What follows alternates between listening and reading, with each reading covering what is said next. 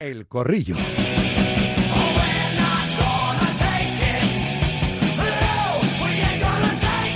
Como siempre con SEA Motor 10, concesionario oficial SEAT en Fuenlabrada, lleva 32 años atendiendo a sus clientes con mucho cariño y profesionalidad, cariño que traslada cada día a los oyentes de Radio Marca, patrocinando el espacio que aquí comienza el corrillo con Javi Casquero, fue futbolista de los buenos y ahora es exfutbolista, comentarista también de los buenos. Hola Casquero, buenas tardes. Hola, ¿qué tal? Buenas tardes. Está Alberto Pérez también, Onda Madrid. Hola Alberto, buenas tardes. Por aquí estamos, Rafa. Hola, ¿qué tal? Y ahora incorporamos también al tercer contertulio en un pispás, ¿verdad? Enseguida. Pero bueno, vamos, vamos hablando de, de, asuntos. Hay nombres propios interesantes, como por ejemplo el que da hoy. Lo de la puerta es serio, ¿eh? y ahora lo, lo comentamos, que es la noticia de, de, la mañana. Pero el nombre que da está José Ignacio Fernández, Diario BC. Hola, José Ignacio, buenas tardes. Hola, Rafa, ¿qué tal? Buenas tardes. Ya estamos todos, todas, todes. Eh, digo, el nombre que, da, que dio ayer Juan Ignacio Gallardo y Roberto Gómez en el Mundo Marca, que hoy es portada en el diario Marca, ese juez de paz. Casquero, tú que le has disfrutado y sufrido a partes iguales, ¿verdad? Cuando, cuando te arbitraba. Sí, sí, sí. Mate, Mateo Laoz, opción de consenso para presidir la Real Federación Española de Fútbol. Me interesa la opinión de Alberto y de José Ignacio, por supuesto, pero la de Javi especialmente por aquello que conoce bien cómo funciona el ente federativo. ¿Qué, qué te parece? Es alguien de fuera, ¿no? Que es un poco lo que, lo que creo que demanda el fútbol español. Sí, vale, Rafa, pero lo tienen que seguir votando los ya, asambleístas. Sí. Es alguien de fuera al que no van a votar y... los de dentro, ¿no? Claro, claro, y, los de dentro quieren tener los mismos beneficios y quieren mantener su puesto. Entonces, bueno, siempre que viene alguien de fuera, no, yo no veo tan claro que, bueno, que porque sea alguien externo vaya a condicionar también el, el voto si se sigue con, con, la misma normativa. Yo creo que si no se cambia va a ser difícil que alguien de fuera pueda entrar. La imagen de, de Mateo, pues bueno, es una imagen limpia de alguien nuevo, eh, que es lo que se pretende en la federación, pero que no sé si se va a poder dar y tampoco te puedo evaluar si es bueno o malo porque no le conozco como, como gestor y como experiencia, pero por supuesto en el fútbol y en lo que él sí que ha, ha, ha, tenido todo este tiempo como trayectoria en el arbitraje y conoce la federación por dentro también, aunque sea en su ámbito, pues bueno, eh, no lo vería mal. ¿A vosotros qué os parece? Alberto, ¿al resto? Bueno, mmm, mira, yo, yo sí que te puedo contar que mmm, he conocido a Mateu pocos días, pero intensamente, porque compartimos equipo de fútbol.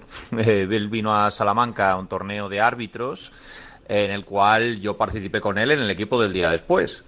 Eh, y estuvimos pues dos días eh, compartiendo muchas cosas, muchas cosas, muchos comentarios. Yo incluso le, le, le pregunté bastante sobre qué iba a hacer, qué quería hacer, si había pensado en ser presidente de los árbitros, si en qué le gustaría trabajar. Y, bueno, incluso me preguntaba a mí, ¿no? Eh, eh, ¿Tú me ves? ¿Tú me ves para esto? Eh, a ver, es un tipo muy dialogante, como se veía en el campo, ¿no? Como se veía. Es un tipo muy tranquilo. Eh, yo es verdad que como gestor no lo sé, pero sí es una persona que tiene don de gentes. Tiene don de gentes, se gana a las personas rápido, es muy empático. Y bueno, por ese lado, yo creo que él eh, sí que estaría capacitado para algo que, hoy en día en la vida parece que imposible, ¿no? Que es eh, bajar crispación y llegar a acuerdos con, distintos ámbitos y entes y con los líos que hay Liga Federación, yo creo que se entendería bien con todos. Otra cosa, ya digo, es el tema de gestión y si él querría, pero a mí no me extrañaría, ¿eh? no, no lo veo descabellado. Sería un hombre de paz, no llegaría con la hoz y el martillo, ¿no, José Ignacio? Seguro que ¿Eh? no.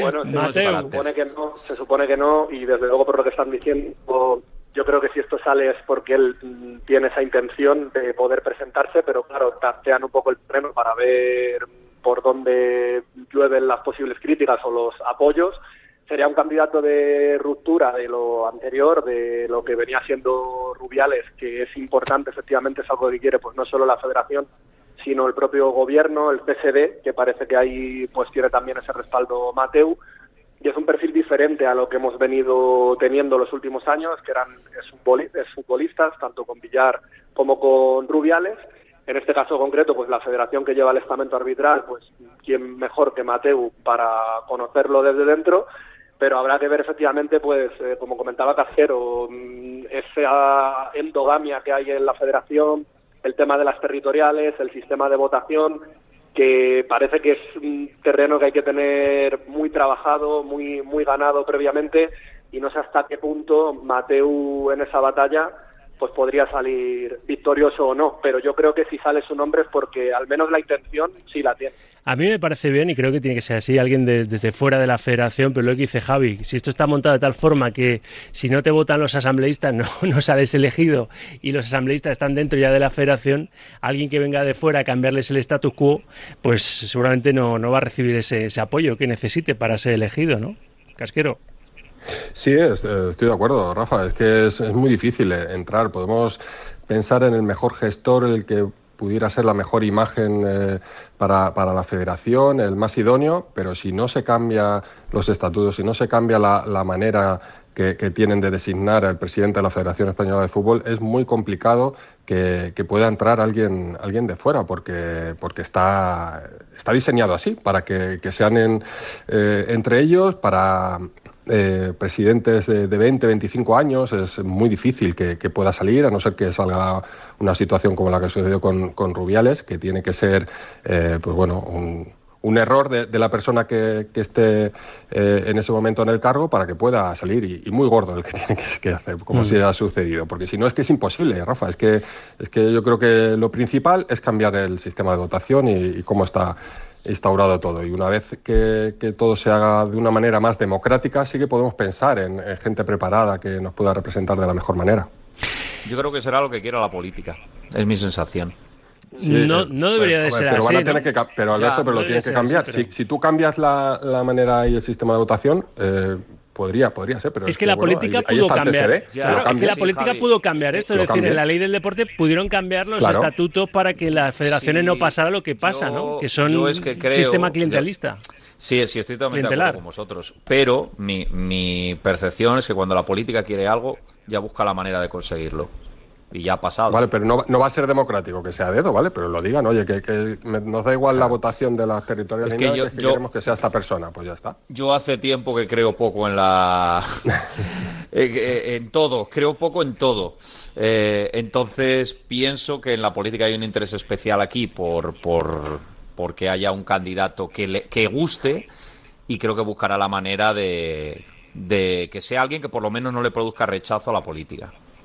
Veremos a ver. Os voy a sacar más nombres propios, ¿eh? porque esto ya sabéis que es pim pam pum, ¿eh? bocadillo de atún. Esto es muy rápido, esto del, del corrillo. Muchos, muchos temas en poco tiempo. Este, esta es la gracia. El otro nombre propio es el de Jan Laporta, ¿no? Mm, es noticia, noticia de estas que, impactan, ¿no? Imputado el actual presidente del Barça por los sobornos del club azulgrana en el caso Negreira, el juez considera que la investigación por el cohecho se debe extender a la primera época del presidente catalán. Es más, es que él cuando vuelve al Barça le sube el sueldo. Y claro, todo esto, alguno dirá desde Barcelona, y lo sacan el propio Laporta, ¿no? Que ya dijo, esto es la caverna, la caverna, cuando las primeras informaciones salieron de, Radio, Radio Barcelona, creo, ¿eh? de la SER, ¿no? Eh, digo, del tema del caso Negreira. Pero sí, a 10 días del clásico, pues sí, pero, es que esto, este asunto está en fase judicial y el juez va haciendo su trabajo y, el trabajo de los periodistas es ir conociendo lo que se puede y publicándolo, ¿no? Eh, Cajero, sé que esto a ti te, te, gusta menos, ¿no? Porque es algo así más, más polémico, no, no es fútbol, pero bueno, eh, las circunstancias se dan que esto, esto pase a 10 días del primer eh, Barça-Madrid de la temporada. ¿Es así, Javi? ¿Qué, le vamos a hacer? Sí, no, no, es la, realidad, que es algo que se tiene que solucionar por el bien de, nuestro fútbol, que se tiene que aclarar y, que la justicia lleva su curso. Eh, bueno, ahora podrán pensar que es porque viene el clásico y demás, pero no, no es así. Yo creo que va por un lado lo, deportivo y lo que sucede en la actualidad, con lo que, bueno, esto que que ya nos puede quedar marcado para siempre si no llega a buen puerto o a una solución aclaratoria a, lo que eh, puede haber sucedido con el caso Negreira. Eh, Alberto, mm, la porta cada vez ve cómo se estrecha más el cerco sobre, no solo sobre el mismo, sino también sobre el club, ¿no? Con, poca posibilidad de defensa, porque 17 años pagando al vicepresidente de los árbitros, pues tiene difícil justificación. La verdad que le has dado ya la coartada, Rafa. Eh, esto, ha esto ha salido porque viene el clásico. No, a ver, es que lo dijo el otro día Cañete, ¿eh? eh David Sánchez Cañete lo, ah, dijo, pues, dice, ya pues veréis cómo... Pero bueno, porque pues podía pasar, que antes del clásico sale algo nuevo del caso Nereida. Tate, hoy, hoy mismo, conociendo, vista. Sí, conociendo la porta, yo creo que eso lo puede utilizar a, la persona. Seguro que lo va a usar, sí. Eh, yo, de, a ver, no voy a ser tan osado de meterme en temas judiciales que desconozco, que no, no puedo valorar. Eh, lo que sí puedo decir eh, es desde el punto de vista de, creo, del sentido común, de los que lo vemos desde fuera, es que el hecho de que hubiera dos presidentes imputados y, uno de ellos y que además le sube el sueldo y muchos años ha pagado a Negreira no estuviera, eh, la verdad que cantaba mucho, eso, eso por un lado.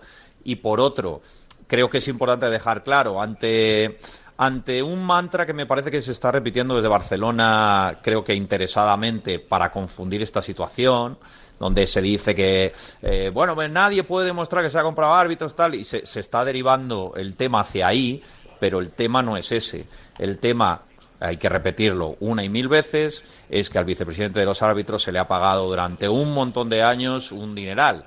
Y yo, si hay un juez que, que me va a juzgar y, contrato a su hijo para que me pinte las paredes de mi casa, hombre, mm, eh, nadie va a poder demostrar que yo quiero influir en ese juez. Pero, hombre, de entrada no suena bien, ¿no? Entonces, yo creo que el fútbol español no se puede permitir que un caso así mm, acabe sin ninguna consecuencia pero sea el Barça y sea cualquiera. Hombre, yo creo que consecuencia judicial va a haber, deportiva está por ver.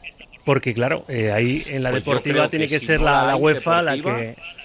O la FIFA la que consecuencia deportiva me parecería, vamos, eh, tremendo. Me parecería que se abriría ahí un precedente donde los clubes podrían hacer casi cualquier cosa. O sea, si algo tan grave no, no tiene ninguna consecuencia para el club, eh, pues no sé qué, qué, qué, más debe de pasar para que ocurra algo en el fútbol español. ¿Y José Ignacio? Sí, pues estoy totalmente de acuerdo con Alberto. Es un tema que ya duele y que viene coleando de hace tiempo y que efectivamente parece que no iba a pasar nada. Ahora entra la puerta como imputado, que suena más fuerte por el hecho de que él ahora mismo sea el presidente del Barcelona, pero efectivamente lo raro es que no hubiera estado en esa imputación antes, que no hubiera estado desde el principio. Y al final es algo que es que no quedaría otra que tenga consecuencias para que se pueda creer en la limpieza de la competición. Porque por mucho que se intente justificar efectivamente que se hayan hecho esos pagos durante tantísimos años a un vicepresidente del estamento arbitral, sin que quede muy claro exactamente por qué tipo de trabajo se le, se le pagaba y que luego saquen si hacía un informe de vez en cuando y que no ocurra nada, pues es que ya no es solo a nivel judicial, que efectivamente pues está por ver lo que ocurre, pero es que a nivel deportivo deberían las autoridades tomar algún tipo de medida porque de lo contrario pues se da carta carta blanca que cualquiera pueda hacer este tipo de, de prácticas dudosas sobre todo de cara a eso a la, a la limpieza de la competición. Y los propios sí. Sí que alguien alguien efectivamente tiene que tomar que tomar medidas y que se vea que tiene consecuencias y que no se puede actuar con impunidad en un caso así y los propios socios del Barça deberían de, estar más proactivos, ¿no? Y de manifestar su malestar, digo yo, ¿eh? Aunque perro no muerde carne de perro, dicen, ¿no? Pero, pero entiendo que más allá de estar pagando 17 años al vicepresidente de, los árbitros, es el dispendio económico también, que hoy ha reconocido... La, política, Claro, pero es que hoy, ha reconocido... Eduardo Romeo ha reconocido que le deben que deben 200 millones a clubes por fichajes. O sea, y a, y a Negreira le subían los emolumentos por hacer nada, eh, por influir, pero digo, por hacer físicamente nada cada temporada, ¿no? Hasta pagarle 7,5 millones de euros. Entonces, aunque solo fuera por, por los dispendios económicos que han llevado a la ruina económica al club, los socios, aunque solo fuera por eso, Casquero deberían de levantar la voz. Y, claro, quieren levantar la voz y la aporta que es un, es un zorro, la asamblea la va a hacer telemática, porque dice que presencial cuesta, dicen 300.000 euros o algo así, ¿no? Es todo para reírse. Es que es una barbaridad, es que es una, una barbaridad, Rafa. las cantidades que, que, se han pagado es muy difícil eh, poder demostrar que, que no hay algo más, es que es algo muy grave, es que es muy grave. No, no, no sé en qué momento se le pueden ocurrir eh, eh, tomar esa, esa decisión con, con, el vicepresidente de los, árbitros, de los árbitros para que te den informes. No sé, yo, mm, huele muy mal, tiene muy mala pinta todo, pero lo tienen que lo tienen que aclarar y bueno, ya veremos las consecuencias, pero es que nuestro fútbol tiene que, dar otra imagen y, bueno, y tenemos que que limpiarlo de todas estas situaciones, eh, aunque vengan del pasado. ¿no? Mm. Os, os voy a sacar un par de temas más, pero los siguientes están pidiendo paso y les abrimos la puerta de este estudio, Jamal Gonzalo, para que opinen nueva tanda de notas de audio en el 628 26 90 92. Muchos opinando de lo que os voy a preguntar ahora, ¿eh? de esas declaraciones de Messi tras ganar a Perú. Eh, comparando a la Argentina que él ahora mismo capitanea como actual campeona del mundo y al mejor Barça de la historia que él también lideró, ¿no? Con, con aquel Barça de, Guardiola, Xavi, Iniesta, Busquets y, compañía. Mm, ahora vamos con eso, pero los siguientes seguro que en esta nueva tanda han opinado también de lo del argentino. Venga, otra tandita, 628 26 90 92, notas de voz. Buenas, aquí José de Getafe. Bueno, pero que a alguien le quedaba alguna duda, que algo de Negreira, iba a salir entre esta semana y la que viene, antes del clásico. A mí por lo menos no, y a vosotros tampoco, que lo escuché ya decirlo el otro día en el, en el corrillo. Así que de verdad a mí no me sorprende nada. Venga, un abrazo. Buenos días, Sauquillo. A ver, tenemos un juez muy interpretón, ¿no? Interpreta lo de Negreira es un funcionario, ¿eh? por, por eso lo de cohecho. Interpreta que tiene que cambiar y meter a, a la porta también imputado y cambiar las, pues todo, ¿no? Porque él interpreta. O sea, que este juez que se haga actor, porque le gusta interpretar mucho, ¿no? Como no puede sacar nada de, de robos de árbitros, de nada, ahora vamos a cambiar las cosas y vamos a interpretar. Interpretar por todos lados. Y tiene razón Messi, se está acercando esta Argentina a que el Barça. A que el Barça tenía que comprar los árbitros y esta Argentina, pues nada, cinco penaltitos para un mundial. Exactamente igual. Buenas, Sauquillo. A ver, eh, aludiendo al comentario de un oyente que, que dice que, que, había que ponerle a fin a Tebas. Tebas madridista reconocido y vas a poner a otro madridista en la Federación Española. Estamos apañados. Estamos apañados. Hola, buenas tardes, Radio Marca.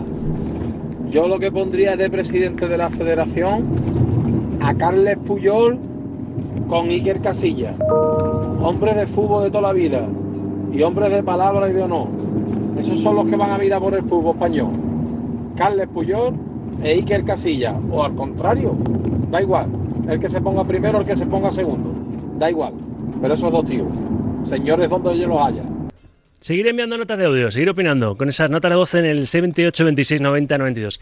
El asunto de Messi. Ay, me encanta, por cierto, que antes no lo he dicho. Yo admiro a la gente que por la diferencia horaria nos escucha hasta ahora desde Uruguay, ¿no? Como nos llegaba esa, esa nota de audio en la anterior tanda, porque claro, allí tiene que ser tempranísimo. No sé la diferencia ahora con, horaria ahora mismo con, con el, país charrúa, pero, pero bueno, esto es una aldea global y yo encantado de que nos escuchen en todo el mundo. Lo de Messi, quiero que lo, lo escuchéis por si no lo habéis escuchado y opinar opinar es gratis, están opinando los oyentes, pero va, va a opinar Javi Casquero, que, que, se ha dedicado unos cuantos años a esto del fútbol y sufrió aquel Barça. Que lo sepa decido, sí. Eh, va, va, a opinar Alberto Pérez y también José Ignacio Fernández. Messi, después de ganar con Argentina esta pasada madrugada a Perú. Este equipo es impresionante y sigue en crecimiento partido tras partido, cada vez juega mejor. Compararlo con el Barcelona, es el mejor equipo de la historia, el Barcelona no, es mucho, ¿no? Pero creo que este equipo está está muy cerquita por lo que viene demostrando, por lo que hace partido tras partido, por haber salido campeón de, América, del mundo y eso tiene muchísimo mérito y tenemos grandísimos jugadores. Juegue quien juegue no se nota porque hay un estilo de, de juego muy marcado que nos identifica mucho, que nos gusta hacerlo. Decía un oyente antes, un poco así de forma maliciosa, que es que esto lo hizo Messi para que le den sí o sí el balón de oro, para darle más importancia a lo que hicieron en Qatar. Pero vamos, por un lado piensas, se ha venido arriba el argentino, pero por otro lado, él fue referente de aquel mejor Barça de la historia con Guardiola desde el banquillo y es referente de esta Argentina que le ha llevado a, conquistar el, Mundial, ¿no? Entonces, vamos, voz autorizada lo es para la comparación. Otra cosa es que estemos o no de acuerdo con, con el mismo, Javi. Bueno, yo creo que lo hace porque está en Argentina, viene a ganar 0-2 a Perú y, el Argentina es campeona del mundo. Viene una generación interesante de futbolistas jóvenes, pero claro, si vas a comparar a Enzo Fernández, McAllister y Rodrigo de Paul y Messi en sus últimos años eh, como profesional con aquel Barça, pues sinceramente yo, yo he padecido ese, ese Barça y para mí el peor partido que podía jugar eh, durante toda la liga era ese. De hecho, era, como decía, era, como decía Caparrós, ¿no? Era, era, ir al dentista, ¿no? Cuando ibas al Camp Nou a enfrentarte a ellos, era ir al dentista. Los, los, hay porque, porque sufres en cuanto a disputas, choques y demás, y los hay porque no tocas el balón. No, lo hueles. Contra ese Barça es que no tocas el balón, no paras de correr, era un equipo eh, con balón espectacular. Cuando hablas de tiempo efectivo, digo, bueno, si comparar ese Barça que no perdía ni un balón y que te chutaba y te metía un montón de goles, eso es tiempo efectivo, porque tiene una precisión, pero es que luego sin balón eran capaces de presionarte de tal manera que es que te ahogaban. O sea, yo estaba deseando que, que pitaran una falta, que saliera el balón fuera de banda para poder coger aire. O sea, es, un, era un sufrimiento realmente para, para cualquier rival. Eh, de aquel Barça. Y sucedió muy poco y lo llevó a, ser un, equipo de autor. Pep Guardiola consiguió la excelencia con ese, con ese grupo de, jugadores porque en la anterior etapa con Frank Rijkaard el Getafe ganó 4-1, 4-0 eh, en, la, en la Copa del Rey a, ese equipo. Y también estaban por ahí, no, no en la misma alineación, el único que faltaba era Busquets pero bueno, estaba, estaban por ahí en, esa plantilla, estaba Xavi, Iniesta y, y, Messi, pero bueno, es que consiguió algo que era bueno, un sextete, un, sextete para la historia. Muy bien. Claro, era coral todo, es que era una maravilla verlos, verlos jugar. Entonces, claro, lo quieras comparar con la selección argentina, primero es imposible porque no tienen el día a día de un entrenador que esté trabajando los aspectos técnico-tácticos. Es una selección que se reúnen en competiciones para jugar partidos internacionales. Entonces, yo creo que no puedes llegar a la excelencia de un club de fútbol. Yo estoy con Javi, ¿eh? es que si lo piensas en la comparación McAllister, Enzo Fernández, mm, Iniesta, Busquets, Xavi, es que nada que ver. El propio Messi, ¿no? En sus mejores años, ¿no, Alberto? Hombre, eh, yo, yo creo que va en la línea un poco lo que comentaba Javi, que es una declaración creo que es en Tais Sports, ¿no? Me parece que, bueno, mm. pues, canal argentino, declaración para, para los suyos. Argentina es un país de excesos. Lo mismo son la peor selección del mundo, hay que matarlos a todos, como que, son los mejores del mundo. Y, bueno, él va en esa línea para no pincharles el globo. Pero vamos, yo, yo lo resumo muy fácil. Eh, de la selección argentina, en el Barça, en aquel Barça, solo jugaría Messi. Ni uno más. Yo no veo a ninguno más que mejorara el nivel de ninguno de los jugadores de aquel Barça, que es el mejor equipo al que yo he visto jugar, con mucha diferencia respecto al siguiente. Y me falta por escuchar a, a José Ignacio Fernández solo. Sí, a ver, es que Casquero lo ha dicho que, que él efectivamente lo sufrió. Ese Fútbol Club Barcelona es que era un equipo que jugaba de manera brillante, que daba gusto ver de jugar y que arrasaba a los rivales. Yo recuerdo en esa época del gran Barça de Guardiola que en algunos partidos, en el Camp Nou especialmente, llegaban al descanso ganando ya 5-0 y bajaban el ritmo en la segunda parte con el partido ya resuelto. Eso es algo que me parece... Te da, tiempo a ver una película en la segunda parte, Rafa. Efectivamente. Terminaban 45, era, era una barbaridad. Sí, sí, es que resolvían los partidos en la primera parte con una autoridad aplastante. Entonces me parece que compararse con ese equipo pues es eh, totalmente imposible. Messi, bueno, pues ha venido arriba. Es cierto que Messi en los últimos años también ha cambiado ese perfil bajo y ese perfil más educado que tuvo durante muchos años de su carrera ahora ya ve, bueno, que está en el final de su etapa, que también pues ha crecido con el hecho de conseguir el mundial, que era lo único que le faltaba, y creo que en estas declaraciones pues también se ha venido muy arriba, porque me parece que comparar a, ese Barça con la selección argentina por títulos, pues Argentina ha ganado todo lo que podía ganar, el Mundial, la Copa América, pero por fútbol es que no, no tiene parangón ese, ese Barça de Guardiola, era totalmente increíble. Un último asunto que... Rafa, sí, si me rápido. Solo un talle apuntar, rápido, que era un equipo que tenía posesión y permanente llegada. Lo digo porque ha llegado un momento donde parece que, tener el balón es un medio y no una herramienta. Y en aquel equipo era una herramienta, pero que, llegaba al área un montón de veces. Es así, y fue así. Y fue, un, como, decía Javi Casquero, fue un, equipo de autor que, hizo historia con, Guardiola ahí a la cabeza. El último asunto que os saco aquí en el corrillo y os despido porque además tengo cita con Borja Jiménez, tengo muchas ganas de charlar con el entrenador del Leganés que está segundo en la clasificación, que está con números de volver a Primera División y que el viernes en la jornada 12 de la Liga Hypermotion juegan precisamente los pepineros ante el Español, que es el líder de esta Segunda División, ¿no? Eh, tras 11 jornadas. O sea que tengo muchas ganas de, hablar con el técnico Milagro, con Borja Jiménez, unos instantes, el entrenador del, Leganés. Pero escuchar de cara al partido del uno de los partidos estrella en la renovación, en, la renovación de la Liga en primera es ese Sevilla-Real Madrid el sábado a las, a las seis y media. Le quería preguntar a Javi por, por ese partido, pero más que preguntarle por el partido, que aún quedan días, por esa circunstancia también muy del juego periodístico, si Sergio Ramos, que se reencuentra con su Real Madrid, marca, lo celebrará o no lo celebrará. Responden, hace un ratito lo han hecho, nos pasan estos sonidos desde Radio Marca Sevilla, del Nido Carrasco, el vicepresidente del Sevilla y un, sí, un exjugador leyenda del Sevilla como Pablo Alfaro. Pero yo me imagino que no, él siempre ha dicho que aunque él es del Sevilla y se ha criado en el Sevilla, que sus casas son las del Real Madrid y del Sevilla, me imagino que no lo celebraría. Pero vamos, importante que marque, que ganemos 1-0 y ya si lo quieren celebrar o no, será anecdótico. Yo creo que el primero tiene que, si pasa, que, ojalá pase, tiene que, tiene que hacer un poquito lo que su corazón también le diga en ese momento, ¿no? Pero siempre que lo haga, lo que digo, siempre que lo haga con respeto, a mí no me molesta nunca que un futbolista ex sevillista, si te marca un gol con respeto, lo pueda celebrar. ¿Por qué no? Los goles, como en la vida, hay tantas hay tan pocas cosas que podemos celebrar como para dejar de celebrar lo que merece la pena, ¿no? Eh, yo no tendría el mayor problema si estuviese en un lado o en otro, pero que te digo que ojalá se dé el caso, ojalá. Ayer convenimos, Javi, te pregunto a ti primero ya para despedir el corrillo sobre este asunto. Ayer convenimos que seguramente lo más eh, lógico eh, sería que lo celebre en el Sánchez Pijuán y si marcase en el Bernabéu que no lo celebre, ¿no? Y así contentas todas las aficiones, ¿no? Al menos se, con, se congracia un poquito con la afición del Sevilla, que su regreso ha sido con cierta polémica, ¿no? Sobre todo con los viris. Casquero, ¿tú qué harías? ¿O tú qué hiciste si te pasó, ¿no? Al volver con otra camiseta al Pizjuán. Eh, yo no he marcado en casa de. Bueno, sí que marqué, mira, al, Racing y me cayó la de Dios.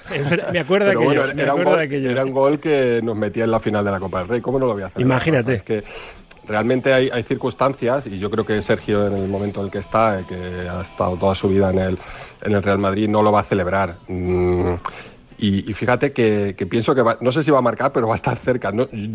yo que le he seguido tanto y, conozco muchas dedicatorias suyas y a quien mm. va y demás, no creo que haya un futbolista que haya dedicado más goles a familiares, amigos, que Sergio Ramos. Por lo tanto, en un momento en el que se le está esperando tanto que qué puede pasar, yo creo que va a marcar, fíjate. Así que ahí, ahí se nos va a resolver la duda y creo que no lo va, no lo va a celebrar. Nos encanta esto a los periodistas, esto de, jugar a, adivinos. Eh, Alberto, ¿qué crees que va a pasar y qué, qué crees que hará si, si marca? Creo que no lo va a celebrar en absoluto porque él conoce perfectamente cómo se mueve la opinión pública, cómo se mueve la opinión en el Madrid y no creo que quiera estar en ese, en ese foco. Eh, lo que sí me parece, consideraría, desde hace tiempo que se ha generado esto de celebrarlo o no celebrarlo, o sea, me, parece una chorrada, sinceramente. O sea, que cada uno lo celebre, que qué, problema hay. Es que no, no, no veo la falta de respeto. No sé. Cierras el corrillo, José Ignacio, muy rápido que estoy fuera de tiempo. Sí, yo estoy convencido de que no lo celebrará. Han sido 16 temporadas en el Real Madrid, era capitán, era emblema y creo que esto en cualquier caso debe partir de cada jugador. Brisman, por ejemplo, el otro día le marcó a la Real y han pasado muchísimos años que salió de allí y sigue sin celebrar los goles contra la Real Sociedad. Está en cada uno, aunque bueno, Ramos de momento tiene el precedente del autogol que se metió en el Camp Nou, que sería los barcelonistas. Ganar con autogol de Ramos saldrían contentos, con lo cual veremos ahora lo que pasa si marca o no marca, pero bueno, que sí, entiendo el debate, pero no creo que lo celebre. Fue en, en ¿no? Pero sí, sí, marcó en ese Barça-Sevilla, pero fue, fue en propia puerta, ¿no? Claro, no, sí, para celebrarlo. Celebrado este ya. ¿Qué, qué, cachondo eres. bueno, señores, que nos tenemos que ir. Casquero, que hoy nos lo pasamos, me cachi la mar. Y de vez en cuando, a veces hablamos algo de fútbol, a veces. Gracias, Javi. Un abrazo para todos. Gracias, Alberto. Siempre es un placer, un abrazo. Y cuídate mucho, José Ignacio. Igualmente, un placer, hasta luego. 2 y 36, 1 y 36 en Canarias. Publicidad y hablamos en plata ahí con un gran protagonista. En directo marca hasta las 3, Radio Marca hasta aquí el corrillo con SEAT Motor 10.